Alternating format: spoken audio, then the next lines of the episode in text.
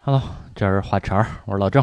老贺，大老李，哎，这期还是跟上期一样的嘉宾啊，嗯把这个学霸菜菜请来了，跟大家打个招呼。大家好，我是菜菜。嗯，上期其实我们主要聊到菜菜从小的时候，然后一直到她的中学一路的学霸人生。嗯，然后其实我们上次聊到高中了，然后到这个高中开始谈恋爱了嘛，对吧？然后这个学习有所下滑，嗯，就接着这个事儿呢，菜菜，其实这个东西我特别想问你，高中的时候，呃，反正我在那个年龄啊，就是也是碰到一个特别喜欢的人，当时肯定是那么想的嘛，觉得就是以后都是他，就嗯对吧？就差不多都这么想过。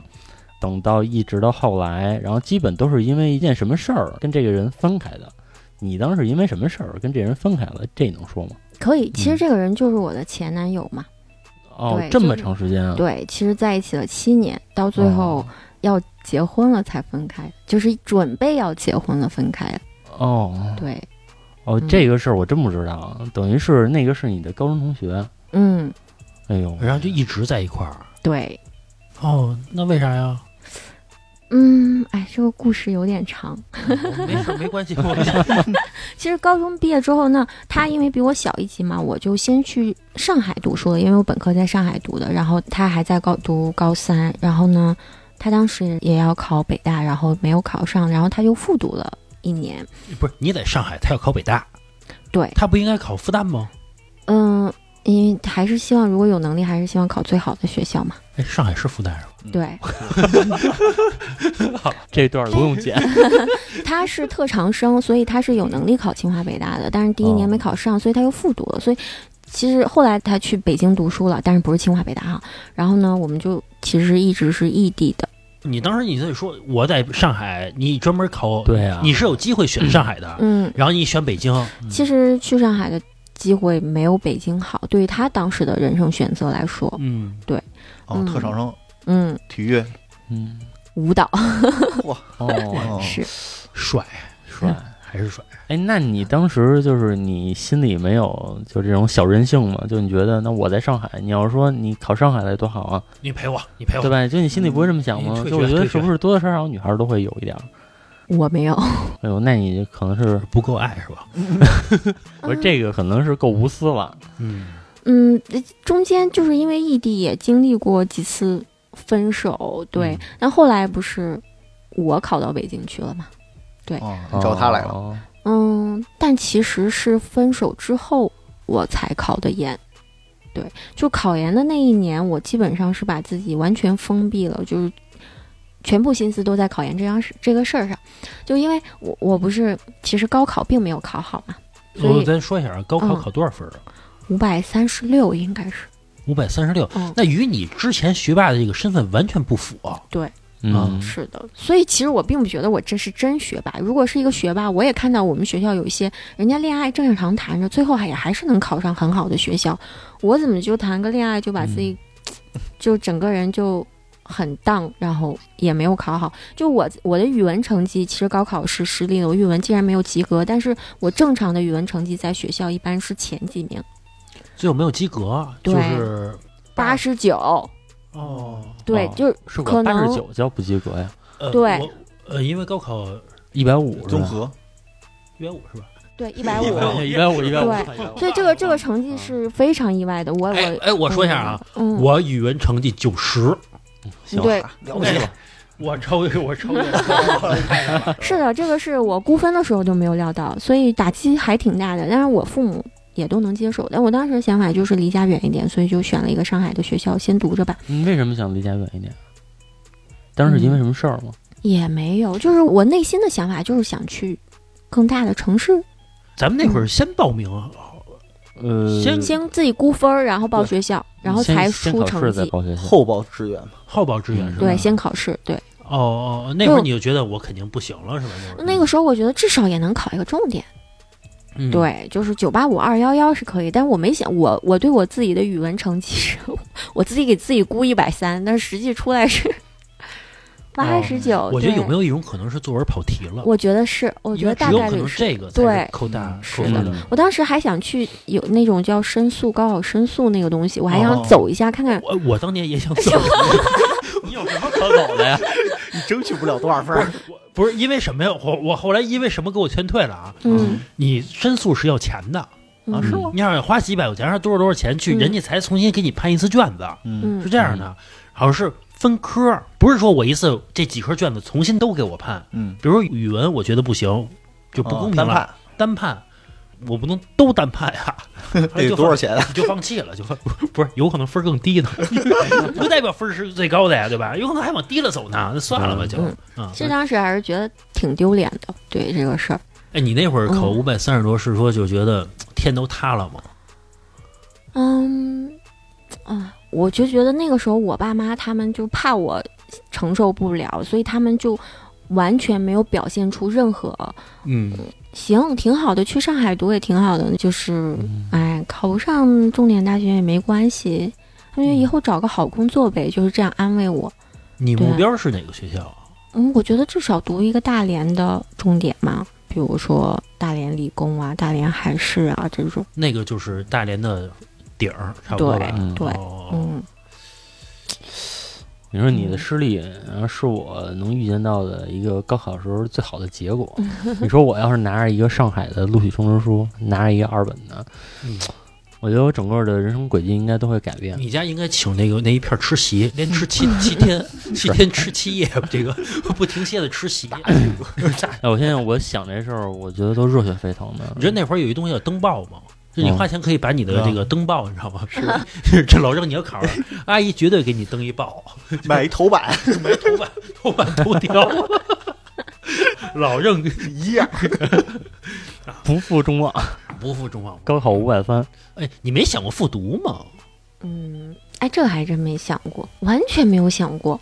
嗯，嗯，我不知道为什么没想过，我父母也没有提过，没有想过复读这个事儿。是不是高三太苦了？太苦了，因为那个时候，嗯、就是分分班那个班主任，他不喜欢我，我也不喜欢他。 就我第一次人生中遇到一个不喜欢我的班主任，我也不喜欢他。就我的内心可能就是，哎，还是会受到影响。我不之前不是说我就是那种，哎，老师夸我，我会越来越来劲啊儿就。顺毛驴。嗯对，，顺毛驴行。嗯，这个老师，嗯，你不喜欢我，我也不喜欢你，我就很叛逆。然后包括他对我谈恋爱这个事儿非常有意见，然后包括找家长或者怎么样，嗯，对。然后我我的成绩也一落千丈，到后来我就觉得就使不上劲儿了。然后我我找了一个。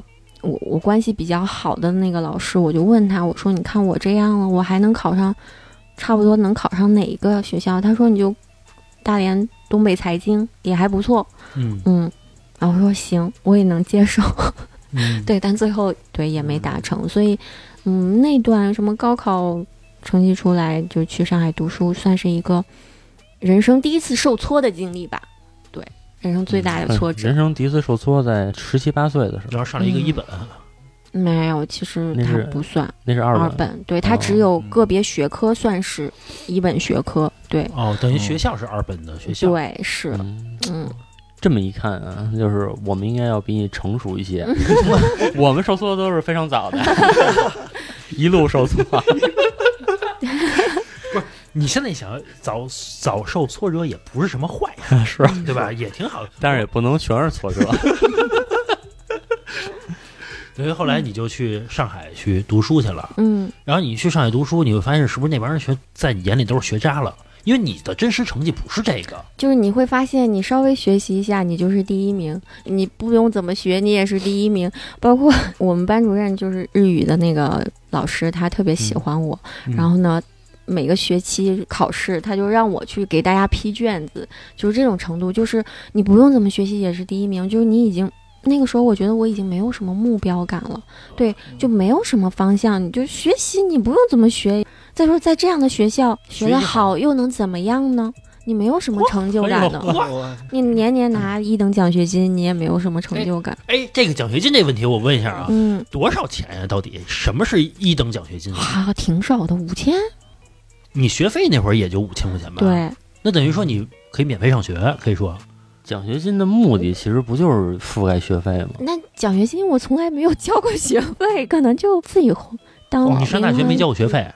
不，那不都父母交的吗？不是，啊对我不是那意思，嗯就是父母交也算是你交的嘛。嗯我的意思对是从你们家不是掏钱了吗？嗯，给你发奖学金之后呢，嗯你是给这学校一卡号是吗？他往里打钱是吗？对把五千块钱就来了对，哦，每年都有。嗯，连续四年，但最后一年没有，最后一年拿了个三等。嗯，就是最后一年，我决定我要考北大的时候，我就跟我的班主任说了，我说老师不好意思，下学期我不来上课了。老师说为什么？我说老师我要考北大。我们老师特别好，嗯他又说，嗯，那你偶尔来一下，我会想你的。老师，女老师啊，嗯，对我后来确实没上课，就你是也没听他的，你对期末考试的时候，你知道日语这个东西你不学你就完全不知道啊，你是学都日语的，对，都是新的单词，考试我根本就不会。然后呢，老师还让我去批卷子，我批到自己的。然后我说：“老师，我不及格，四十分。”他说：“没事儿，一会儿我给你改及格。” 就是这样。 所以那次勉强拿了三等奖学金。就是我没有体验过这样的人生，我也没有体对，验就是在我们的 人生里，大家都非常公 正，大家都非常公正啊，嗯对吧？就是说一是一，说二是二，嗯，然后还有那个跟我们耍无赖 的，就是没有一个是说，嗯，他能顺着我的这个意思跟状态，然后去帮助我因。为你从来没有顺过人家的意思，人家为什么要顺你的意思，对吧？而且你看，人家老轻轻松松的一等奖学金，我能想都没有想过这个事情啊。我觉得他的实力，你要说当时高考能考六百多是很正常的事儿，对吧嗯？六百多分儿，嗯，你想，如果语文正常的话，再加再加四十分，那还没到六百。对，六百呢，还是有点距离。就按照我当时高考我的那个状态，嗯，对，其实是那你要上，那那人上二本还是还是考低了，说白了就是嗯，学生对，低了，考低了，对，我就不至于沦落到读二本。就是我觉得九八五二人幺人幺还用“是沦落”两个字儿来界定二本这个这个，我其实有一个问题啊，就是嗯你为什么会选择日语这个专业？嗯，因为当时就知道自己的选择很少了嘛。嗯，我是想去北京或上海，我就看了一圈儿这些学校都挺破的哈。然后北京确实没有什么可选择了，然后就上海这个学校，它恰好有日语这个专业，因为当时我觉得嗯嗯，读不上一个好学校，你就选择一个还不错的专业吧。因为当时大连是日企特别多的，哦，然后我就觉得啊，至少学个语言它是有用的吧。嗯嗯，哦，对。然后我对语言我是觉得我还有点天赋，因为我英语还挺好的，嗯，对所以就选日语了。等于你高中的时候，其实英语已经可以基本对话了。其实口语没达到那个水平，但是笔试能力还是不错。就是我们那个时候都是老师让你，比如说初二的时候你就做初三的卷子，就是那种就提前学习型的那种啊，你已经可以这样了。啊。对我们那个时候老师就让我们这么做，你不知道老郑当年发生过什么事儿啊？嗯。他上三年级的时候，老师给他一二年级 的书，说重新补。这段我都忘了。老师那时候为了测试我们什么水平，就是会拿那个，呃，比如说初三的卷子，你来做一下，看你能答多少分儿。哦，哦，对，然后你也能做，等于说能是做只就是说肯定满分儿那肯定不嗯行了。肯定不行，因为对吧很多单词你还是没有全部学会，但是也分数也还不错，老师也都满意。所以我觉得学语言我是有一定天赋，但倒不是说口语哈，因为我觉得口语需要环 境境，嗯，嗯和你嗯要经常说，对，嗯，然后所以我就选择学日语。转变的过程啊，我一直觉得是真的是运气，就是老天赏饭吃，或者说老天还是给了我第二次选择的机会，就没有让我这样认命了吧？对啊，刚才咱们在休息的时候你也说嘛，就是在你当时上的那个本科，嗯就你上的那个大学，就历史上只有一个人，然后考研考上北大了，嗯，然后你是第二个，对嗯，是我觉得我觉得这块儿你可以说说，对，就是当时我们宿舍大家都躺在床上休息，那个时候是下面是书桌，上面是床嘛，嗯，然后有哦，有一你个、们宿舍是那样的，，对，不是上下铺，啊不是哦，见过上下铺吗？你见过一个宿舍住十个男生的那种状态小的 程度，然后中间那过道啊，你们两个人不不能并 排走，等于会车了啊，嗯必须得错一 下身儿。你没经历过那种宿舍， 这个才充分体现出来，就是我国对待人才的态度 是是非常公正公平的，那个时候，我们宿舍有一个女生就说：“哎，你们知道吗？咱们有一个师兄，他竟然考上北大法学院了。”我当时就蹭一下从床上就差点跳下来，你知道吗？嗯，因为他说是我们系的，我想学日语的考考到北大法学院了，我就是就是有点想不通。我当时的想法就是，他能考上，我也能考上。哇，你会有这种想 法儿对，我们同样都是这个这个学校的学日语的，为什么他考不上，我考不上呀？啊？就那从那么多年才有 一个， 那我考不上很正常啊。因为我觉得，嗯嗯，他的学习能力、考试能力，也就是来我们学校，那我们俩不应该差不多吗？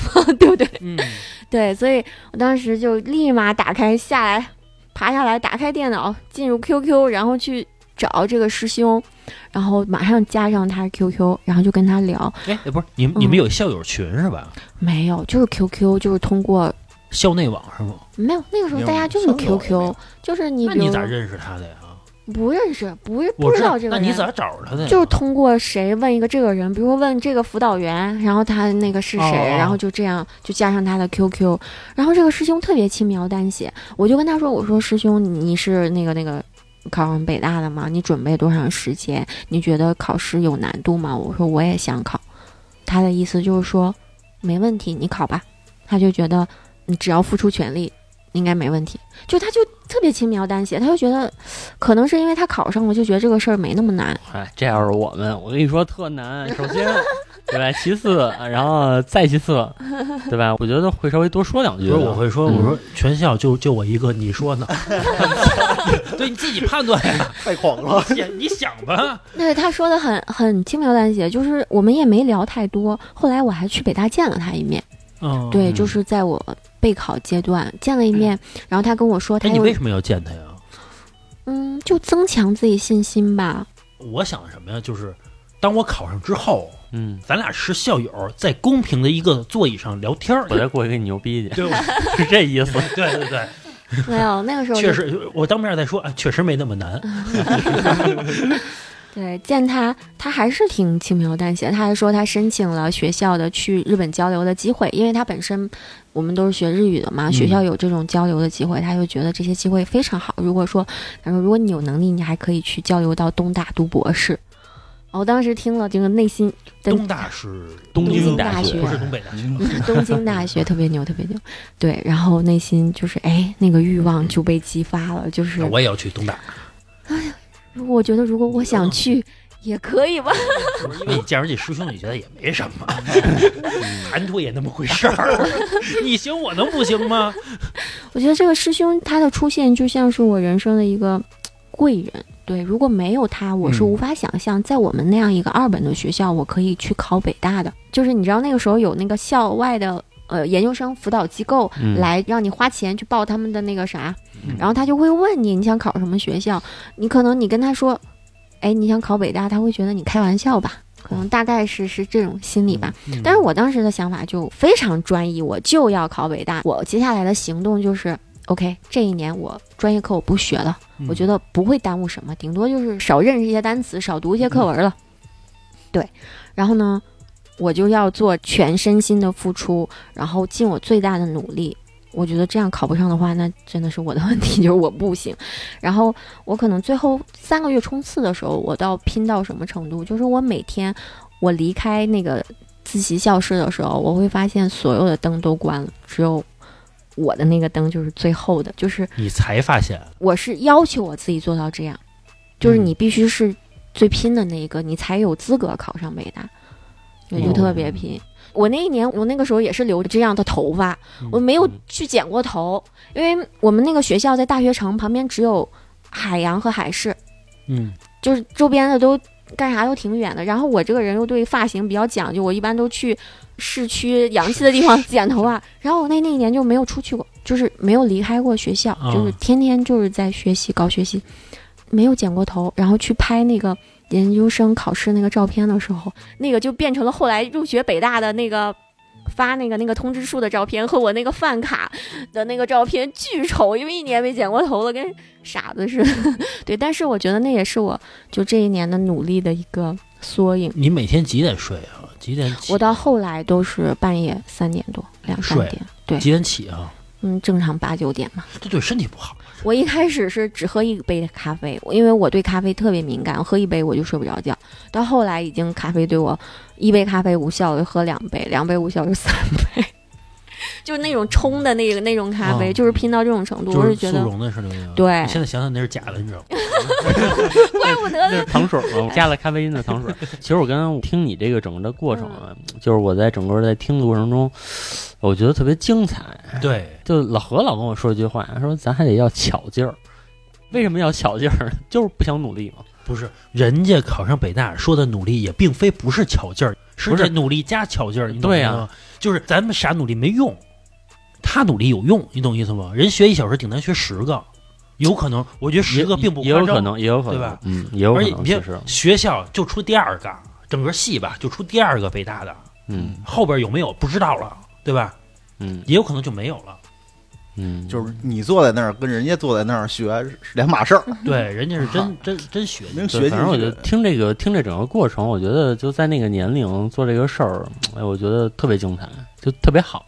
对。嗯我听下来啊，我觉得特别羡慕，就这个状态。 哎， 你会去食堂吃饭的时候会加快自己的脚步吗？我那个时候，我们基本就偷偷的在图书馆里把午饭吃。你知道上海的夏天特别热，就是我们就不去食堂，就早上就把午饭带好，然后抱一个大西瓜， 就躲在图书馆。但有时候老师会巡查，不让你在图书馆吃东西嘛。嗯，对，但是我们就偷偷的，就是你基本上你知道吗？上海那夏天，你去食堂吃个饭，然后你你再出来，你再走到图书馆，你整个人就湿透了。就你正常一天洗两次澡是必不可少的。哦，对，但那个时候我们就为了节约时间和 节省体力，就不要洗那么多次澡，就中午就不出图书馆。晚饭也尽量快速解决。嗯，对，对，那个时候我跟我的一个嗯本科最好的好伙伴，我们俩一起备战，这个也很重要。对我们俩最后都成了，都考上了。他考的是北京语外国语学院的那个日语系的那个。他那个比较特殊，还不是日语系的研究生，是比那个要更厉害的一个嗯一嗯个专业，他们的班主任是这个系毕业的，所以他当时说他考这个时候，他班主任是觉得他考不上的，因为他那个考的特别难，他没有指定教材，他所有的书都要从日本买过来，就是无范围的看，所以我就觉得我们俩就是、这个怎么就是战友，你知道吗？相互陪伴。我划重点，我都过不 了。你像法律的考试，我们是有指定的教材的，你就把这几嗯是条是教材是，你那个还有方向感，他连方向感都没有。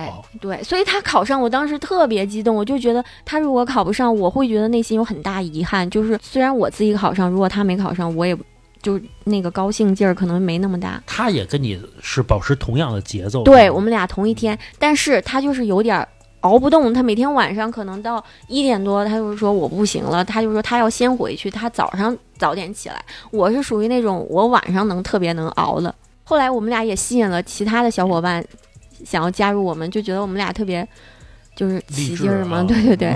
然后对一些男生，然后他们就是晚上的时候，我最前面，我们这个教室就我们几个嘛，然后大概就是一点多了，我一回头， 他们一个个就要倒下了，就一副走吧，就这种表情，熬不住， 对，啊熬不嗯这动也了。就是当时年轻，现在想想啊，其实这能做买 卖。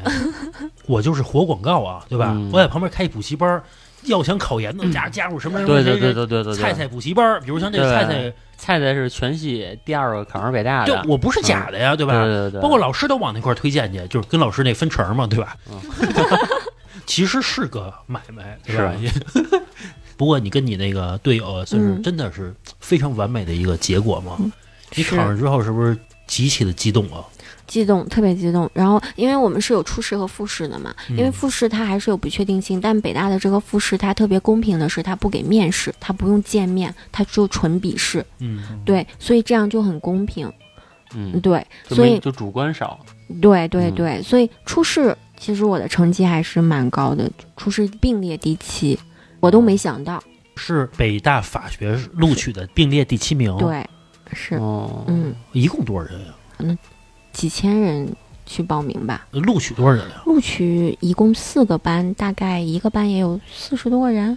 四四十一，哎呦一喂百多，嗯嗯，哎呦喂一百六十，那真是高材生了，那真是这个叫什么？真叫金金榜尖题子名了啊！嗯，你这几个高光时刻要是能分我一个呀， 其实你看，咱们录了这么长时间的音啊，嗯就也是几年了嘛，嗯，少有的让我听起来，我觉得哎、嗯是带劲的，对对觉对，得热血沸腾的一热血个沸一个腾经历。我觉得这个人生对你后边有什么影响吗？ 嗯，我就觉得只要你想做，你就能做到，就拼尽全力呗。啊，可能是你嗯嗯你看活生生的例子放在你面前，你都不相信。你我看，不是不相信，你看，我都相信了，怎么不行 呢？对吧？不是，他是能我也相信但行是办不到。我也不是老行。是有一种东西叫自信，有一种东西叫不是我跟你自说大啊， 自大和自信就差一这个线东西，之你看，之其隔实其实我觉得菜菜跟现在的成功学嗯就非常的契合。先看到，嗯就是说要先相信嘛，嗯，要先相信再看见，而但是不你是先想看见再相信但是。你想过吗？人家从小都是第一名，后来那你到这个戏里边，人家是第一名的身份降级来到二本 学校，嗯没难度，对，没难度，就是他只需要努力就可以了。而你是什么？嗨，你往大了想嘛，练这脚尖儿都不行都。 你你就往大了想嘛，对吧？全是人，对吧？原来跟菜菜还是同事，啊是是为什么要当同事啊？对对，北大当然是天花板了啊。那你可以不北大呀，对吧？考一二本的研二，哎，我问你，二本有研究生吗？有啊，嗯二本也是有研究生的。对呀、 这个机制都不太清楚。 咱可以不聊这个，我我的意思是，你可以就比如说想考研的人，你考不上北大，你考一普通的研究生也是可以的呀。嗯嗯对，咱最终考上了嘛，对吧？嗯然后你的爸妈极其高兴吧？啊嗯，我当时说我要考北大，我妈是不信的，嗯我妈说。嗯你要考北大的，我就给你买个四个轱辘的。后来买什么呀？嗯，买了，但是不是考上北大就买了，还是工作之后买的。哎，那嗯不兑现呀、你你然后你当时管他要了吗没？有，没有。哎嗯，哎他就是觉得你都考了二本学校，咋可能考北大，对吧？就按照你高考的实力，你也考不上北大。对我后来想想，如果我当年高考如果正常发挥了，如果就是考一个大连什么还理工啊、大连海事这种，可能我后面也不会再有去北大的机会，就可能就不会再去想北大这个事儿了，啊，对你不可对能？会在嗯大连理工读个研。，对，所以这个人生际遇也挺神奇的哈，是个就玄学。是就是高考这一块儿反而成就了你，对吧？对对，可能就是哎，你让你跌落谷底的，哎，然后又给了不你一个不叫谷底，啊不是谷底，只是说生活有一点小不如意而已，就是没考好而已。啊只是不如意，不至于谷底，可能对人家来说是谷底了，嗯啊可能可能是可能是，然后又给了一个触底反弹的机会，那 对，等于后来然后就是去北大了嘛，对吧？对然后在北大就开始正式的生活了嘛，对吧？嗯我问一下啊，就是你刚一到宿舍是什么感觉呀、北大的宿舍，那家伙。嗯，没啥特别。北大宿舍也挺破的，哦，哎，嗯我问一下，你入北大宿舍当天晚上，你你们是玩儿去，就宿舍人都开始认识了吗？舍友嗯开始认识了吗？嗯，你们是一块儿吃了一顿饭吗？还是晚上学习啊？那学刚入学嗯没有什么要学习的呀，哦，好像哎，好像是有什么欢迎仪式吧？哦，对，会请过去的师姐、师哥什么的，就是那都是社会的名流了嗯啊，得回来演讲看看，有可能是就咱们电视上都能看到那些人，嗯是吧？比如现在最有名的俞敏洪嘛，对吧？嗯就就回来老能见着他们那帮人演讲，是吧？嗯，其实就是我们会有定期会有一些师兄师姐会。大家组织，比如说你这个系的，比如因为我们那个硕士到了研二开始也会分方向了，然后可能这些啊、呃小有成就的师兄师姐们他们会回来，然后大家会一起吃饭什么。我后面的工作可能也跟师兄师姐有很大的关系，就是这个人生际遇吧。就是我后面也嗯没有找工作，就直接因缘际会加入了一个比较顶级的律所，对，就是因为和师兄交流了一下。然后他推荐我去实习，然后后面就留下了。他对推荐你实习，那边就要了是吧？就让你去实习因了为。实习嘛，你都是北大的了，实习肯定得要你啊，嗯，对，吧他？还是有北大这光环在的，嗯哦哦，对人也对就要了实。习嘛，嗯就发两百块钱而已。因为你说的很多东西啊，就我们需要理解一下，你知道吧就好像就是跟我们有一点偏离理解的。嗯啊但是说实际上可能是不是北大清华就是这样？啊，对，嗯你们是不是有一种嗯传承感啊？就是嗯比如说，那是我师哥师姐，包括绿圈儿、律所。对，比如说啊，我进一个当红的律所了，嗯然后这个非常厉害的，然后我一说我是北大的，哟，然后就会有几个。合伙人或者说有几个在里边很不错的律师就会出来，哟，这是我学妹，以后就得照顾，嗯会有这种感觉吗？嗯，会有这种，就是你你们都是北大毕业的，或者你们都是清华的，你们就会更亲。对，嗯，这这是我师妹，这是我师兄，就算从来没见过，也马上这是我师兄了，就会倍感亲切，就会有这种荣耀感，说白了就是就是很亲嘛。社会上是会抱团儿吗？这帮人会的，会的，会的，会的。嗯，你这个这个我很人清家楚，说会，你怎么说 会？这个有你什么事儿？这个东西我很清楚啊，因为我这公司老板是人大的，啊、哦人大都特别抱团儿的，他们嗯就老人大一块儿聚，然后包括我跟我媳妇儿的一个姐们儿的老公，然后聊天儿。我媳妇儿姐们儿那个老公呢，他是清华的，嗯，然后我跟他在聊工作的时候，然后你原来在的那个公司的谁谁谁谁谁是我师哥，然后还给我看微信说是这个人，我啊对，我说这是我领导，我觉得会有这种荣耀感， 不是还是人家学校好才会有这种文化的嗯 文化的是流传下来。首钢工学院没有这种然人后要我学校没必要， 会说别要 他。哎那在节目中间跟大家说一下啊，如果您想听到更劲爆的付费节目，可以来我们的公众号“更恐怖的灵异”、“更爆笑的杂谈”，都在我们的付费节目里面有更新。您在微信公众号搜索“话茬儿 VIP”，茬儿是带儿化音的，就可以找到我们，对这些节目进行付费收听了。咱说回来啊，说这个北大的生活啊，嗯就是我一直比较向往。头两年吧，我跟我媳妇儿说，我去趟北大里边看看去。嗯，嗯我到现在我也不知道是可以随便进的吗？哦，现在不行，现在得校友卡。首先你得预约，然后像我们有校友卡的话，一个校友卡可以带一个人。呃，你校友卡就是你从这儿毕业的，以后嗯你就永远有一张这对个校对友对卡，是，嗯哦，你可以去嗯哦。我有一次我说我想看看去啊，嗯保安给我拦下来了， 说不让我进，嗯。因为我印象中大学是随便进的。是以前应该是就是因为疫情之后变严了，应该。呃，嗯不是疫情，疫情之前就不让我进。我的意思是，我也想看看未名湖什么样儿。嗯哎清华就可以进，北大就不让我进，是嗯吧因为可能北大的未名湖比较有名儿，可能嗯去看的人更多一些。清华就是房子嘛，嗯，但是我听说在未名湖有什么英语角儿什么的，是吧？是吧？嗯呃，你英语角不在未名湖那儿，啊、嗯那个角儿就是你进去之后就不能说中文，嗯就得说英语。 也不是吧？就是它类似于有点像社团的那种东西。哦，嗯，它我其实也没有参加，因为你学你从一个日语转到学法律，你的这课业还是蛮重的。嗯，然后再加上你又要司法考试，其实我没有参加任何北大的社团。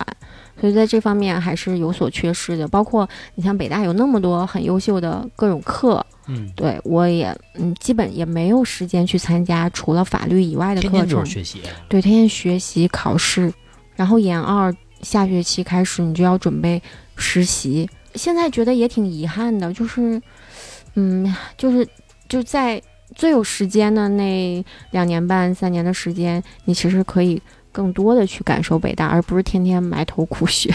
对，你在北大那会儿学习嗯成绩是在班里边咋样啊？那个时候就不会像没有排名啊嗯了。对没有排名，你不知道大家的成绩是怎么样的。不是都在北大里了，这排第几名 也不重要。顶级也得分个公模儿， 哎，我就跟你说，也 得是，哎就对吧？除了那个入学考试以外，你再没有一个公开的可以看到各自成绩的这样一个一个场合了。顶多就是这门课，哎，我大概知道你多少分儿，你多少分儿，老师也不会说给你发一个榜单啊或者怎么样，就你大概知道你自己的成绩，哎，你问问你身边人成绩，仅此而已，就对没有一个统一的那种排名。哎，就是你你读这个北大，这里边这个老师跟普通的大学老师有什么区别？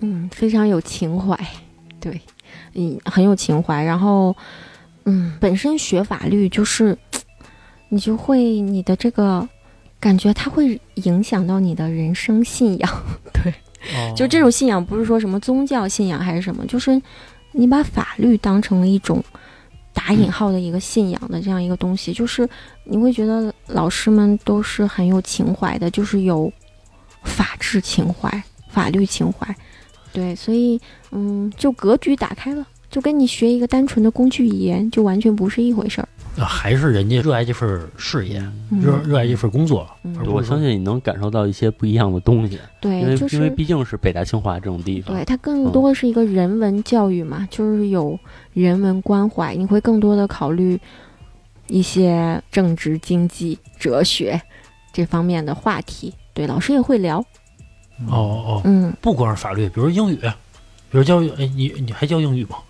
啊，我教英语是呃啥不是，意还思？北北大还教你们英语吗？还有这个是 没这科不也没 不也没还有这这个 语数外吗？还是这个吗？就是法律的各种课，可能什么刑法、宪法、嗯，各种法，然后还有那个思想政治，但英语应该是没有了。就是我的意思是，非法律的老师嗯你能接触到吗？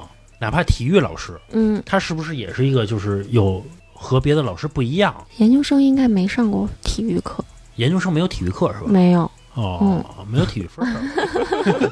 对， 问问怎么了？不许问啊！没说什么，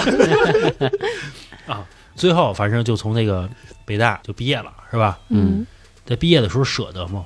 我要是北大毕业的，我估计啊，我不舍得。其实，在北大的时候，你你会发现身边的人都太优秀了，就像我的同学，他们很多就是本科就是北大、清华的，嗯对，然后那个是更厉害的，是吧？嗯我问一下啊，嗯北大的本科跟清华的本科才是真正的那个最难的那个，嗯，，对，因为他是从高考考过来的，肯定是那就是最难的那个。肯其定实是它是最难超过研究生的那个难度的。对，是的，哦，嗯，等于说你的同学好多都是各省的状元、榜眼对之类的那些。是的，嗯，哦，对，所以一比较，从二本考上来的，哎，虽然你已经啊、呃挺厉害，但是他们真的都太厉害了，就是像你说的是什么省状元，哪个地方的状元，然后清本、北大本，然后还有一些是保送进来的，都很优秀。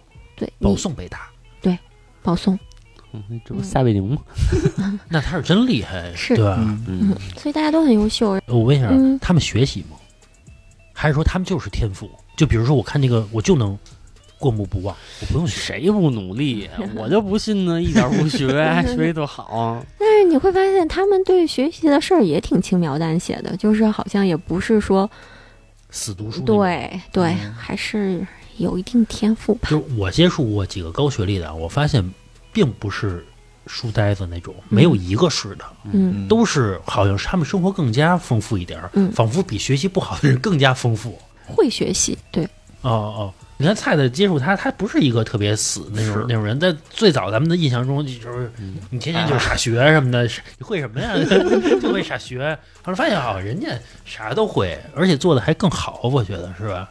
毕业之后呢，然后就就开始法律嘛，这嗯白大北大这个法律系，嗯刚一毕业是不是各大律所开始抢你啊？就得嗯，那不至于很，很其实竞争非常激烈的。就像我能去这种内资所里面，就是我们所谓的叫红圈所，就是那种比较顶级的，能排前三的这种，嗯也就我们整个系也就两个人。能去对，那也其就他两的个都人哪儿毕业呢？你像我去的我们律所，我当时在公司二部，只有从头到尾录下来，只有两个人没有留过学，就是我和我的师兄。哎不是，咱先说啊，嗯，去红圈的律所，一个系只有两个，其中有一你。嗯，而且我是不是那种公开竞争方式进的？我是因为去实习了，然后合伙人觉得我不错，就把我留下来了。哦，嗯，就是另外一个人，他是通过你的统一考试、面试，然后进去，非常难。不是说你是北大就抢着你要，这个竞争是非常激烈的。你想进这种顶级的律所，还有这么牛逼的公司？ 这北大法学的系里边一共就俩，他占一个，能去那个圈子。因为很多海归，比如说，就算他是什么杜克。呃，牛津这种话，甚至是哈佛，他回来他也会要找顶级律所啊。他学法律的，只要你回国，你想做律师，你还是会进。哦嗯各大学校。那会儿的北大就不是对我跟的合伙人，他是呃日本早稻田毕业的。然后呢，我们整个公司二部会日语的人，基本全都是从日本留学回来，都是日本的名牌大学。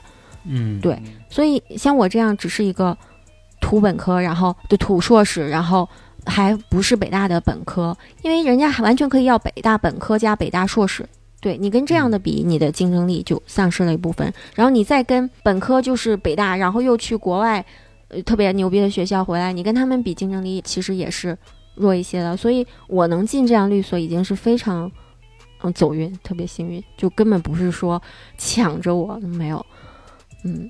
律师这圈这么难，就别， 要是我就换条赛道，不走这条赛道了，其实能挣得更多，也许。啊嗯，对我说，你其实像你比他们更了解中国的法律啊，嗯，呃没有，人家只是出去上两年学。啊对啊，嗯他学的是别的地嗯儿的法律是吧？嗯其实更多的律所考察的是你的综合素质，对你的学习能力，对你对法律的这个敏感度，对敏感度、认知水平、逻辑能力啊这些，因为你一个刚毕业的学生，你让你处理具体的案件，你其实没有什么实操的能力，你不会说你学了呃三年或者几年国外的国内的法律，你你就能熟练的去运用了。其实还是得在工作中慢慢积累，所以他能在国外的什么杜克这种呃哥伦比亚毕业，就说明他的能力已经很强了。对，所以竞争是非常激烈，包括现在你说北大法律硕士，你能不能进我当时那个律所，其实非常难，很难的。嗯你那个律所啊多厉害呀！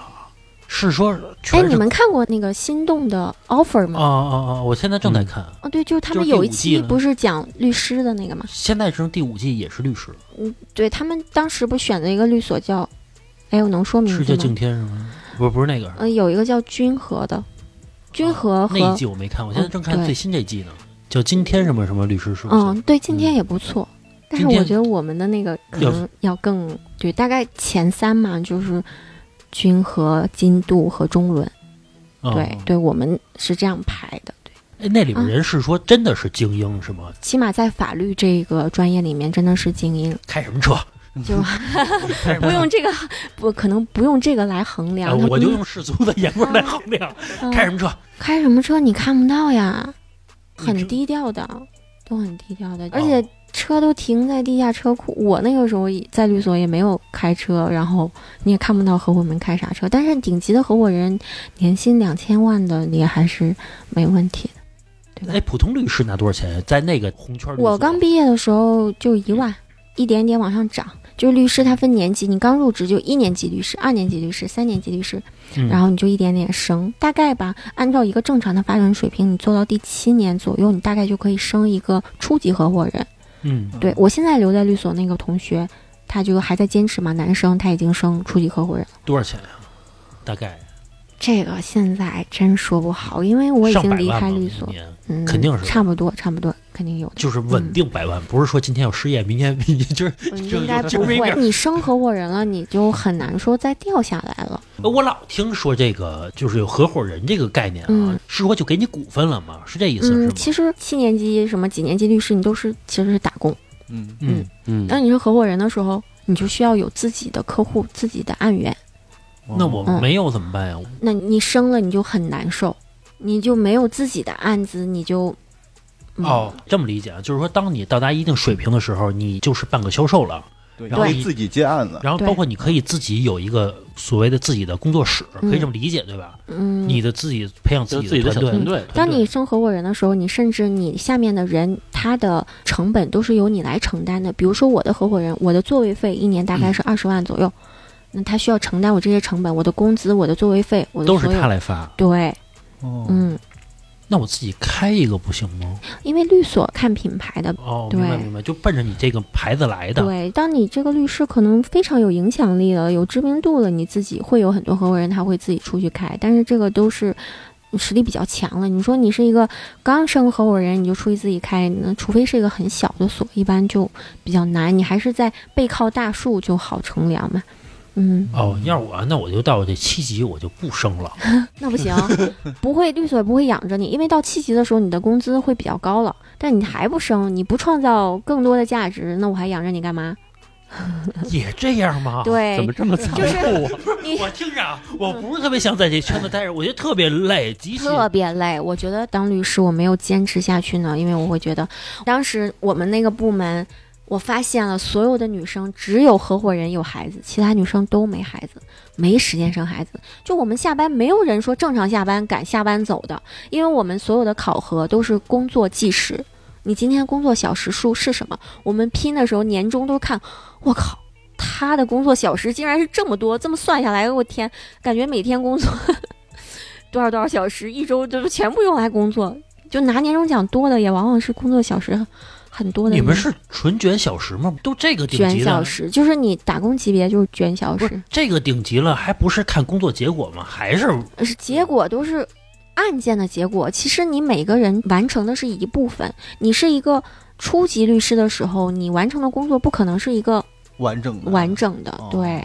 对，除非是很小的案子啊，那一个比较大的案子，大家都是合作的，你每个人在里面发挥一部分的作用。那你说你的工作成果有多大呢？这样的话，你们的奖金是不是就？呃还是嗯依我理解就是说是，哎，你办一整个案子，办完了之后，哎，我拿一部分奖金，但是你分开了，是不是你就拿不着这个奖金？嗯，其实像大所，它不是说根据你一个案子去分奖金，它还是就是你初级律师，他还是给你年终奖，比如说给你发一个月工资、半年的工资，哦可能多一点的人他会拿到全年的。发十二个月工资，对，真的有，但是就没有整个项目的，嗯，是的，有的小所会按项目分，嗯，嗯，我听着这个啊，我觉得性价比没有那么高。嗯如果说以这么顶级的来说，我当年嗯要是进互联网了，我轻轻松松年薪百万。他不是，是这样的。你看，你现在工作了，算下来工作大概十几年，对吧嗯？嗯十二三年，那十二三年如果都扣律所里边儿，嗯可能十二三年你现在的收入，包相当牛括逼了稳定性，都是相当牛逼的。对，而且律师因为他毕竟是走专业化道路，他的职业生命周期是非常长的，嗯，嗯，他可以工作到六十再退休，对吧？嗯，你上大厂，我认识很多大厂工作人，他可能今天、明天还是一百万，他可能明年、后年嗯就没被了裁了，对，没了，哦哦人家这对个对经验是真经验，呃越老越吃香的有可能对，。是对，就是拼经验嘛。你律师四十岁的人和三十岁放那儿，你让客户的感觉就，客户更愿意选择四十岁的那个，可能哦对我就是问越老越你吃律香师是不是有一个胜率败率的一个？胜诉败诉啊嘛。胜诉就是败对于呃做诉讼律师来说，就是律师也会分方向的。嗯你像在我们律所，一个合伙人他只能最多选两个方向，就是他的划分会非常精细。嗯对，就是不可能。你说这个律师他又懂诉讼，他又懂非诉，又懂公司的业务，又懂上市业务，不会。那这样的律师他万金油，他肯定不专业的。嗯对你像诉讼的，他就是专门做诉讼的。那诉讼里面可能他还会有一些细分，嗯嗯，对。那像非诉业务，就是我不是做打官司的，我主要做一些，比如说投资并购啊，嗯，然后一些上市的啊、公司的投资啊这些。对，我以为说北大硕士毕业之后就轻松了呢，这人生的道路啊，我发现那只是刚刚开始啊。对，不过啊，人家还是要求高，对吧？我以后想走这个真的是精英路线，不是说我只是单纯的糊口，对吧？嗯，我们当时毕业，大家的选择基本上是这样几个方向，就是公检法有去考那个法院、检察院的，然后去考公务员的，然后再就是律所的，然后还有一部分去做金融了。嗯，然后我老公就是做金融，后来，然后怎么就不在律所干了，是吧？嗯，就我在律所的工作感觉就非常压抑，呃，压力非常大。然后当时看到我们律所的 女同志们，没有一个人有时间生孩子。然后我突然有一天发现我的笔掉地上的时候，哎，我不能弯腰了。我靠！我当时觉得我是不是得了什么大病，然后我就得直着身体蹲下来，然后把那个笔捡起来，就是我的腰完全不能弯折，哦哦，就是因为我每天坐着的时间太长了，就忙的时候你我会也有这个时候，对，你会憋着不去上厕 所。玩游戏，没有工作，工作，工作， 我也是工作的时候啊，对然后我突然想捡一东西，我说，哎，嗯我说这个后背特别不得劲儿，嗯啊，然后我得弯一下身子，嗯然后把这东西捡起来。嗯，所以我会觉得这个工作环境持续下去、嗯不利于身心健康，内心也很压抑，然后身体也扛不住。嗯哎，你那会儿挣多少钱呢？大概呃，刚毕业的时候就一万，统一的，嗯不就是我知道，就我是知道。说后来你不是当身体出现问题的时候，嗯，能挣多少钱了？到两万五的时候走的，两三年两年半。哦哦，嗯，没干特别长时间。对，呃可在律所可是一这共就份待了履两历年半。对你很重要吧？我觉得嗯非常重要，非常重因要为对这个律所大家还是非常认的。嗯然后所以说你从这儿你觉得太累了，嗯然后你就从律所这边离开了，嗯然后咱俩就成了同事了，嗯，对 对吧？对。然后等于那会儿是你从律所出来，然后呃没有再做律师了，对然后做的法务嘛。嗯，现在我听完他的经历，然后我再回想，在跟他做同事的期间，他那些呃比较严密的逻辑、比较出众的工作能力，其实可能都来源于他的以往的这些经历。哦，我以为说你听完他的经历，你知道自己是多么的幸运。 原来不那么付出也可以有好的回报。反正我觉得啊，就是他的整个的工作的状态和嗯工作的方法，我觉得还是比较受益于以前的。对，他整个其实工作起来的状态，因为只有我跟他共事过嘛，所以我觉得他跟别人是不一样的。那肯哦定是还是不一样的嘛。你来到了和老郑成为同事的这家公司，嗯，你是不是觉得一下这个氛围就轻松很多了？，对，我觉得那是我人生工作当中最开心的几年，哦，嗯就觉得太开心原了来也。可以不工作，就是 坐那儿就拿工资。 那倒不是，就是氛围太轻松了。就是你知道，在律所的时候，我们是不允许穿休闲装，你穿个牛仔裤，你被逮着你会被批评的哈，不允许。你在互联网公司氛围简直太好了。我们那个时候就是工作的时候，你不能去唠嗑聊天。你只能去讨论工作，你要唠嗑聊天的话，被合伙人看到了可不高兴了。对，所以呢，你你在这种互联网公司的氛围下，你就特别轻松，说整的个不习人惯啊。我那个时候没接触过互联网，就是那个时候九鼎不是做互联网嘛，然后互联网金融，然后招了好多那个技术大哥嘛。我刚去公司的时候，我就看到哇，一片男生，好像毕业之后第一次见到这么多男的。 对，然后在律所，大家的工位都相对分散一些，而且每个人都比较独立嘛，你就感觉不到那么多人。然后去了那个，就感觉一片人在那儿，然后大家都好欢乐。就平时工作的时候，你也可以聊天呀。领导和下属之间，你没有那么强的，就是那种等级分明的那是种是感是觉，不你也是可以不是跟不他是这是领导比较喜欢你。哦，我跟我的 领导跟我分的特别清楚。啊我建议都 不高这待见 啊。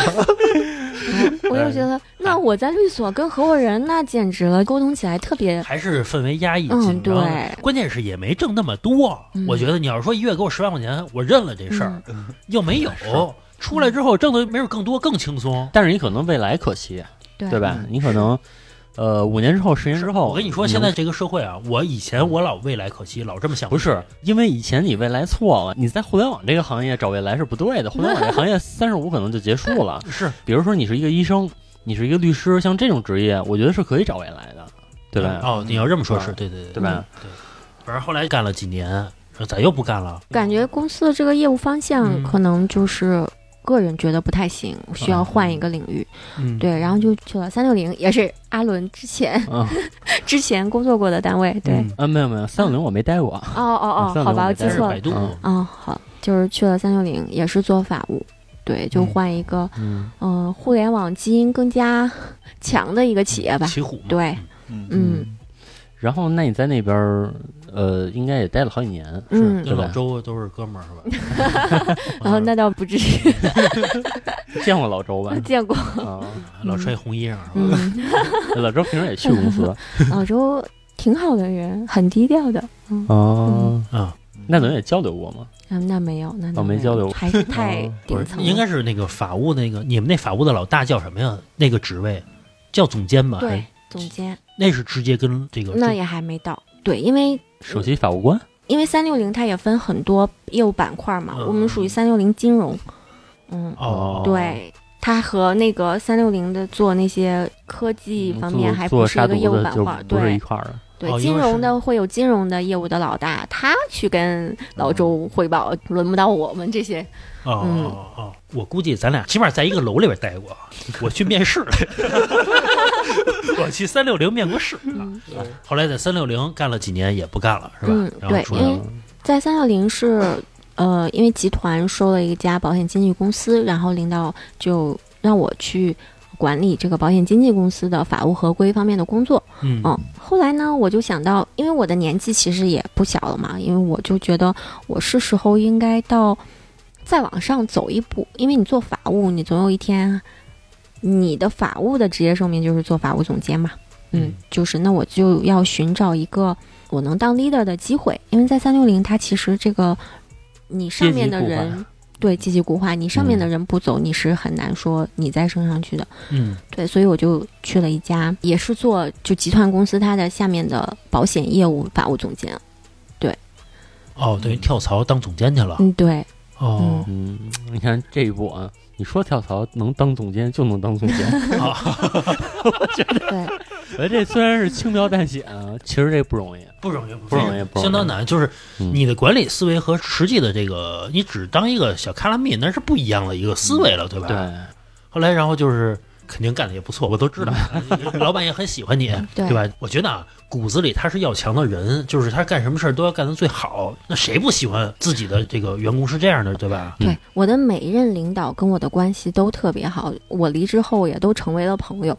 然后呢，我在做法务的时候，我会发现我的一些同事，我特别感激啊，他们给我很大的鼓励。他又说你是我遇到的最好的法务，所以我就觉得我过往的工作，我是觉得我都还不错，就是我都有投入，嗯，投入很大的精力，然后也会跟结识一些很好的同事，也成为了好朋友。不是说工作之后大家就不在一个公司就不联系，还是有很多就成为了好朋友。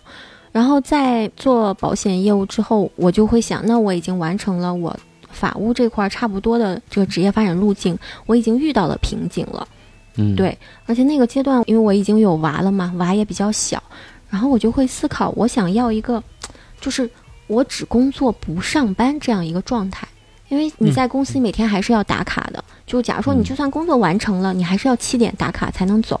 对，哦这种明状白态是，就是到了这个年纪非常不喜欢的。对对你像我七点下班，我到家吃完饭八点，我陪孩子只能陪一个小时，嗯，对吧？我我就觉得很不自由，我就想什么工作能让我自由，然后我也能有对很大的兴趣。最起码在空间上面对是自，由的空间自由，然后我可以灵活安排自己的时间，并嗯且他的职业天花板没那么低，我还有往上成长的空间。嗯，对，嗯所以就后来就做了一个转型，就去做保险经纪人了。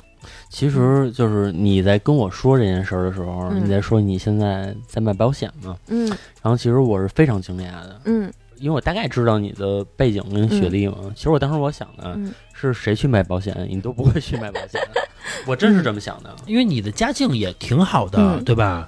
你说中上等，我觉得有点儿嗯还是谦虚，我觉得还是不错的家境，对吧？嗯，你对于基础的生活其实完全不用担心，嗯即使你什么都没有了，然后嗯你的父母也是能撑起你的生活的，嗯对吧？这种情况下，然后你还愿意去卖保险，按咱们世俗来说，觉得嗯这是一个反正没那么高端的一个职业，对吧？最起码从最开始来普说通人啊的，认知，嗯对，嗯。为啥你要选择这条路啊？嗯，首先一开始我也完全没有预料到自己会走这一步哈，因为原来的工作其实用我老公的话说，他觉得非常满意，就我的这份工作，他说就是钱多活少离家近，啊，他觉得非常好，是很多女生都很适合的工作，就是你的大领导对你也很满意。然后公司嗯后来也上市了，包括我在离职的时候，领导也劝我说，你要不要再等一等，等到你能兑现一部分你的期权，你再走，因为已经确定了就要哎呦，上市了。我这样我觉得我我他妈赖在这儿，领导不会，领这领导不会跟你说那一句话，嗯因为他知道你肯定不走。对我们领导，我觉得他对我真的是非常信任和嗯嗯、认可的。嗯，当时这个决议，就是因为我觉得我内心是一个，嗯，我其实做这个决定是非常深思熟虑的。就是你工作其实是很大一部分决定了你的生活方式。是是，对是，如果你的工作让你都没有时间生活的话，那这个工作你要重新考虑一下。对，可能在我刚毕业的时候，我想要的工作是一个大的平台，能够充分锻炼我能力的这样一份工作。嗯嗯等到我三十五岁的时候，我会想一个这个工作我能实现一定的自我价值，嗯然后价值感比较强，收入上会有再进一步的突破，然后时间上。就像你就不是一个打工者的这种时间的明白被明白锁死了，你可以更自由的安排。然后呢，我真的是偶然一个机会了解到，就我现在所在的公司明亚的保险经纪人，因为我原来我是管理保险经纪人的这样一个角色嘛，法务合规的管理。因为我原来的公司，大部分的保险经纪公司，它的经纪人你是公司的工具，我给你一套话术，我给你产品，你就把它卖出去。对，那后来偶然机会，我是了解到。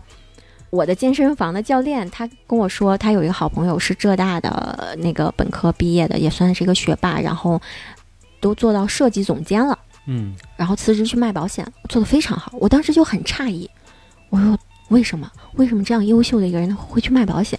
对，然后我就看了那个人的朋友圈，我就发现，哎，他们团队怎么都是政法、浙大、北大，然后还有社科院，我就有点打破我的认知嘛。没觉得吹牛逼呢吗？嗯，没有没有，因为我觉得你都这么公开的在朋友圈发，你你不至于造假吧？呃，因为就我觉得嗯你现在那家公司最神奇的点在哪儿啊？就是那明亚这家公司，它里边好多高学历的人。嗯对他高学历占了主流，嗯，我媳妇儿她原来也有同学，嗯然后说在韩国上的学，然后又读了硕士，然后现在在明亚卖保险。对，就是他汇聚的是一帮那个高学历的就人。不是找不着工作才去的人，对嗯对对吧？我觉得可以对这么界定，我觉得是是特别好的，对对吧？嗯就是呃有非常多的学霸，比我厉害的人实在是太多了。比如说，包括我们现在团队总监，就我当时找到他，他的背景是做了七年的检察官，嗯，她和她老公都是政法本硕，同时做了检察官，然后她出来卖保险。听上去你会觉得，哎，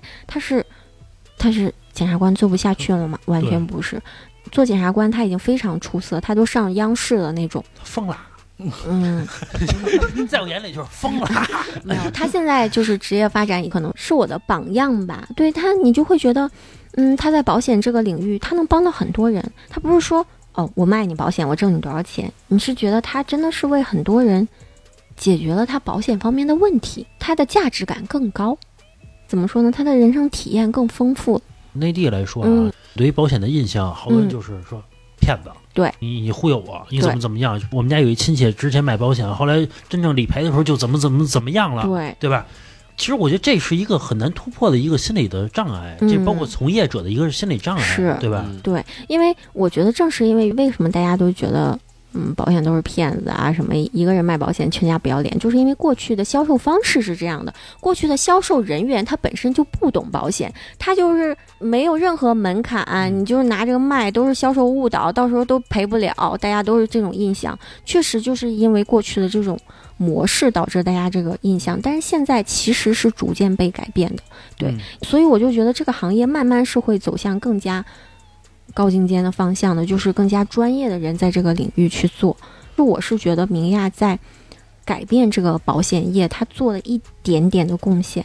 对，就是真的嗯做了一点点贡献。就现在很多人对于买保险的人，你一说明亚，他就觉得哎，明亚就象征着专业。另外一点就是，为什么当时选择明亚而不选择某邦，对吧？嗯某安会问你，他们说，哎，某邦某安不是更有名吗？因为代理人和经纪人最大差别就是，你某邦某安你就只能卖某邦某安。嗯那如果说你来找我，你发现某邦的产品对你来说不符合你的需求，嗯，那我其实是帮不了解决你的问题，你就得找其他人了。那你发现某安也解决不了你的问题，但是你找经济平台，OK，我给你一百家，我根据你的需求去从你这一百家公司里面去找能匹配你的产品，嗯，那我就可以解决你的问题啊。我觉得其实有一点，嗯，就是，呃，以前卖保险的人员相对啊，嗯相对总体来讲的话，素学质偏历低较低。肯定的，就是我听了你给我讲的这个情况之后，等于是现在很多高学历的人，对吧？比如说聚集在一起在做这个事情，其实我有点想象不到，嗯就是你们这么要脸的一群人，嗯，你说的要脸，其实我觉得是从他主观上来说的，嗯我觉得更多的是他内心是骄傲的。嗯我从小可就没人撅过我面儿，嗯， 你挂我电话，你你你挂，因为从小都哄着我，你挂我 电话，你撅然后然后我再一看你资料，你挣的还没我多呢。经常是什么呀？挂保险公司人电话的收入往往比保险销售人员要低，你想过这 问题对嗯吧？对，嗯我还没瞧不起你呢，你瞧不起我。其实我觉得这是一个心理上很难突破的一个一个一个嗯东西，对吧？你心理调整的这么好吗？嗯，我觉得这个职业认同是一点一点，就是去达到这样一个状态的。一开始你也会有压力，就包括，比如说你去做官宣，你要告诉别人你做保险。就我从做保险到现在，我真的没有主动营销过，就是我没有说，哎，阿伦，我做保险了，你嗯这个可能就是极少的个别的很熟的人，我就说，哎，我做了这个职业转型了，但真的特别少，我没有说，哎，这个产品好，你来买一个，我从来没有，就是。那你哪来客户啊？互联网获客效果非常好。再就是朋友圈，你会发现你做很久的这个积累，然后你晒一些你工作上的一些学习啊，一些成果，大家慢慢会觉得，哎，你在认真做这个事儿，并且会认可你的专业能力，那就信赖你的人，他还是会找你。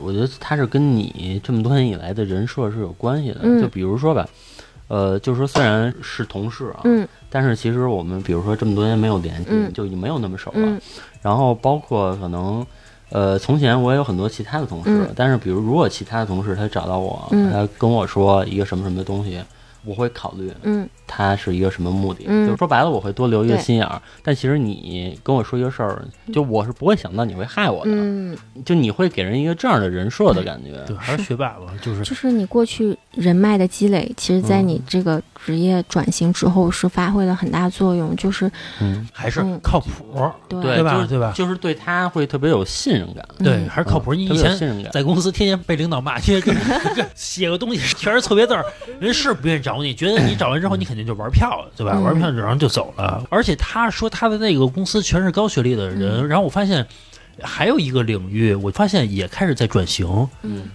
房屋中介。嗯嗯，因为你看，就是咱们说特别大的链家，现在要求最低是统招本科以上毕业。嗯呃，我不是租房嘛，我租房的那个销售中介啊，嗯北大硕 士。第一次我也惊讶了，嗯我说你干这个，嗯我给你推荐到我们公司得 了。真的。但是啊，我跟他去沟通嗯，什么事儿，我觉得店长指日可待，嗯就是不一样的。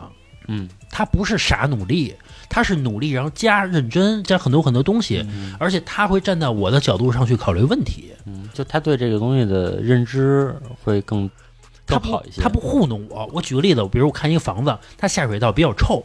他是进来之后，他先跟我说说这块儿太臭了。如果说你要不考虑再花钱维修的话，你就不要考虑这个房子了。嗯他会完全站在我的角度上去替你考虑着想，替我着想问题。嗯我觉得这是一个高知的一个表现，是情商的一个表现。嗯不是说你糊弄我，你就能糊弄得过去。臭不臭，我自己能感觉到啊，对吧？嗯所以我觉得还是不一样。嗯后来我就跟他说嘛，我说我哪天你来录趟音来，就我跟那人也约了啊。包括就是他也是跟我说，他当房屋中介的原因是他的目标是当区域长，就这片区域归他了，也不用天天去跑客户了，这是人家的目标。嗯就是年薪几百万起步的，也是人家的目标。我觉得他们有一个共性的，嗯，就是短期之内我必须达成这个目标。比如说，他就给自己五年时间，我就得一年当店长，两年什么什么什么什么，最后就得达成了，达不成就不行。他们是这么来想问题的，还是不一样，啊是嗯吧？，我觉得就是可能最大不同还是我们卖房子跟卖金融产品，它会有比较大的区别。对，嗯金融产品，保险真的是其实是一个非常复杂的金融产品，对，所以会有那么多的销售误导，很多卖的人自己都搞不懂。其实它是有门槛的，你看，我是买了金融理财的产品了，就是保险嗯嘛，但我发现里边的条款啊特别绕，嗯，就绕到什么呀？就是我觉得我的理解能力，咱不说多好，起码能达到正常水平，嗯对吧？但是我真的是听不太懂，嗯最后我就烦了。嗯我抓住几个重点，是不是这个？行，是我就买了。嗯我就是这种情况。对，嗯对，我觉得菜的可能做这还有一个优势，就是嗯他本身就是学学法法律律的对嗯、然后所以他对这个就每一条意思的理解可能会更快一点儿，更好接受一点儿。对你对合同的这个理解会更深入，包括我也会帮客户做很多这个拒赔的申诉。啊、你就会发现，哎，学法律的人果然更会维权，对你在这方面就会比普通的呃经纪人要嗯更专业一些。然后本身保险它会涉及到一些资产的规划，对吧？那资产规划它就会涉及到跟法律相关的东西，比如说传承啊，比如说婚姻，嗯就是离婚了财产分割呀嗯之类的，对这些都会嗯跟法律沾边儿，对，所以嗯，可能我在这方面就是过往的经历会有一些加成。对，这个我觉得肯定是有一些加对成的。我的互联网客户找我的时候，就是我会问他，哎，你为什么选择我互联网上这么多人？然后他又说，哎，我看你是学法律的，就会有一种天然的信赖。哦，对，嗯嗯，他会觉得真要跟保险公司发生什么争议的话，他会觉得，哎，这个事儿交给我好像，嗯，更有谱。对，在外边找一律师咨询一小时可 两千，对吧？这儿你可能花这个几千块钱买一保险，对吧？对，你还啊落一保险。呃，对，你就获得知识了。哎，我我想问一下，这嗯心理上的调整，对，是的，就是我就觉得对于我来说，啊、如果就我出去介绍，假如说咱们是第一次见面，嗯，你说你干嘛的？可能我直接说，哎，我是卖保险的。最开始的我，我是会有一些不愿意说的，对不愿意说的，因为我会猜到大家会觉得啊，卖保险的，我要不要离他远一点儿？对嗯他是不是想卖我保险？对，因为我会有这样的预先的这样一个想法，嗯但是现在我已经没有了，因为我已经完成了我的心理的这个职业认同。首先，我已经，呃，就是我非常认可我的这份职业，它确实给我带来了很大的生活上的改变和心理上的改变，你说生活改变就是钱，钱和自由。对，真的挣了好多钱吗？呃，因为我在第一年我就达成了 MDRT，第二年就达成了 COT，就是在保险领域的，就是奥斯卡的那种奖嘛， 就是 MDRT、COT 和 TOT，就是我这个节奏吧，肯定不算慢的，但你说特别快的呢，也不是，但是还是我就从世俗角度上来说，是不是就代表着挣钱多呀？嗯，对，就是按照你的收入水平去评的，哦哦对哦对，所以。嗯，我也比法拿律到总结果了。比法律总监要多。呃，会的，嗯，对，法律总监最少一月四五万吧。嗯嗯这么挣吗？之前嘉宾里边也有卖保险嘛，嗯保险经纪人嘛，我差点去他那儿上班，你知道吗？ 真的真的，因为我觉得销售这个工作做得好的人收入都很高，但是你做的不行的人，你真的熬不下去。因为像我们经纪人他是没有底薪的，嗯，是对你完全靠你的业绩达到一个水平，可能公司会有额外的那个奖金补贴。但如果说你这个月没有任何业绩，嗯你没有出任何单，那你这个月就是零收入，所以你也是有很大的成本的。多着急啊！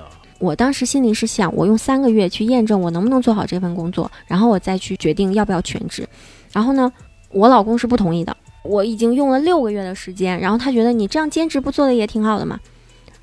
但是我还是辞职了，我当时都没有告诉他，因为这个事儿无法谈成，嗯所嗯以我就先斩后奏了。我离职了一个月之后才告诉他。那呃等于你你老公认为你那会儿兼职已经有收入了，当个外快不是也不错对吗，？嗯但我做这件事情，我是想让它成为我未来的职业发展方向的。我并不是想说，我就是为了挣点零花钱，零花钱没必要。我还是想专一的做好它，因为我觉得做保险这个事儿，它特别好的一点就是真的是帮到人挣到钱，你还是有一定的价值感。当你完成了。这个心理的这个职业身份认同，你认可了这份职业之后，你真的觉得你的价值感要比做法务要强。哎，你说会有这种真的感觉吗？比如说我有职业认同感，嗯我就认为我在帮你，对，是你的不，找我，你损失。是的嗯，真的。你比如说，你给老郑打电话，你说我现在有一份好的产品，老郑把电话 挂了，你损失吧你，你你挂你挂你快挂挂，比如啊，我后续再有什么保险类的，我不告诉你了。这个什么需求嗯，就我其实是肯定会找菜菜的，因为其实跟他这光环很有关系，就是因为他是学法律的，嗯嗯嗯嗯，就我觉得他肯定在这方面能帮到我，嗯嗯其实之前咱们录过那个保险的节目啊，有好多人留言上来就说骗子。我说实话，我觉得有点儿，从我自身我都觉得有点冤枉。就是你报警不就完了吗？如果我骗你的话，对吧？嗯，往往说这种话的人，他一定没有接触过真正的保险理财或者什么东西。他上来他就说，比如说，他老说什么这个不管报销，那不管怎么怎么样处理这个问题，那是因为你买的时候你没有认真读好条款到底是什么。对，通过那期节目，我内心都我我看着我有点委屈。嗯所以啊，如果说对这个保险特别不放心的听友，对吧？我觉得可以找那个菜菜咨询一下，嗯，对吧？第一又是法律，第二又是保险，对吧嗯？我也把这两个融合在一起的话，应该会让人更踏实一点。嗯，对，我觉得大家不用排斥保险这事儿啊，我就买了，我就买了，我觉得挺好的，是我也买了，不是我觉得挺好 的呀，你就有是车就会买车险，对吧？别说人身了。对你为对对，我觉得这点特别好，就是那你为什么买车？你知道车险为对为什么没骗你呢？对，是因为你买了，是，你就知道他没骗你，那你咋不说车险骗你呢？嗯 对吧？你就有本事你只买交强，你其他其他保险一我你就说我这辈子我就不上，那行，我理解只买交强的人啊嗯，分成两种人，嗯，要不然是特别穷，嗯，我指着买得起交强，只能买得起车。还有一种人是特别有钱，就是我车特别多，我只买交强，这种人大有存在啊。但我觉得更多的人都是中间这层的人，车险理赔的时候没骗你吧？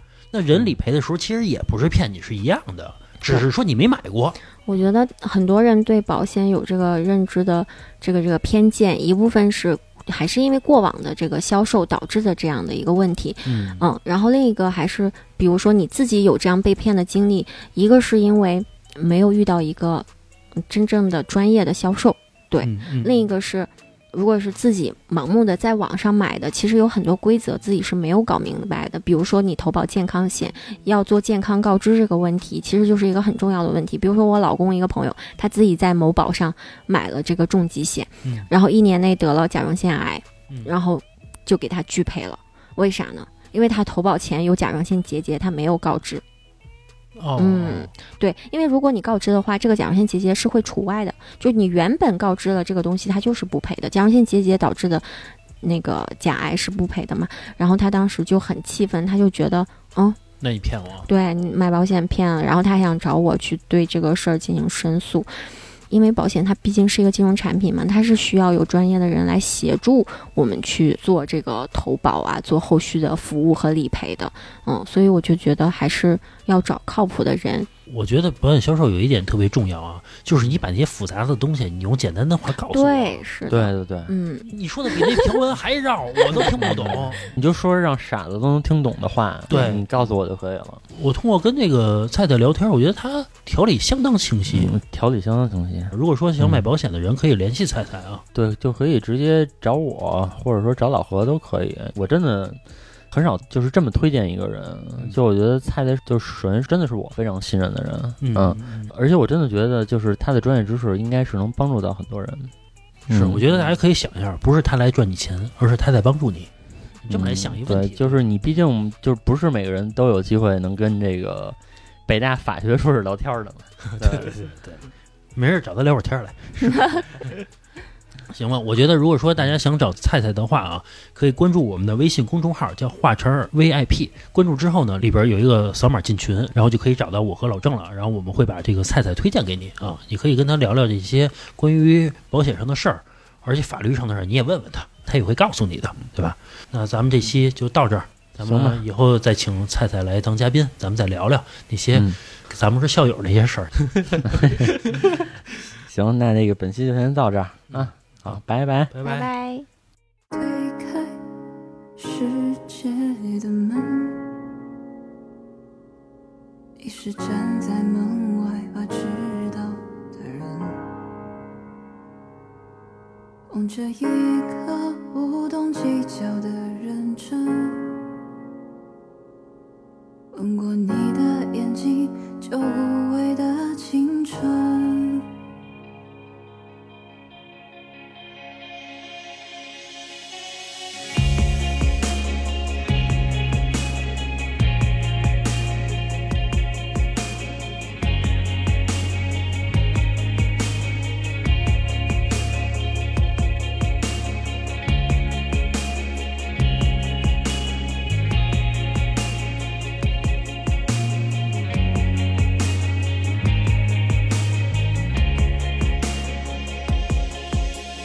推开世界的门，你是站在门外怕迟到的人，望着一个不懂计较的认真，吻过你的眼睛，就无畏的青春。左手的你呀，右手的你呀，自己的花衣裳，世界本该是你醒来的模样。左眼的悲伤，右眼的倔强，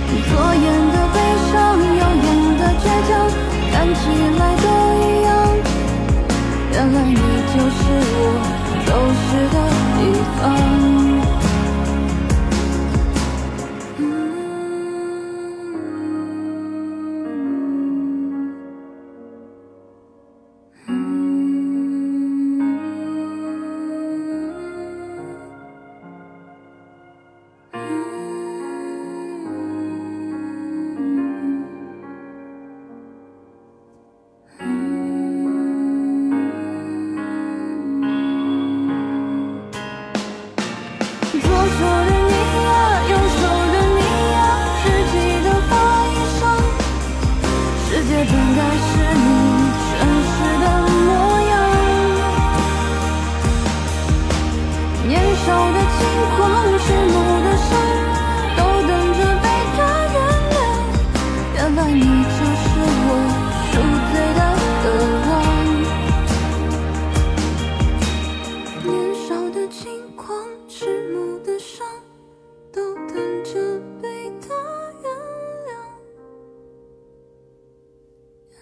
你就是我回去的地方。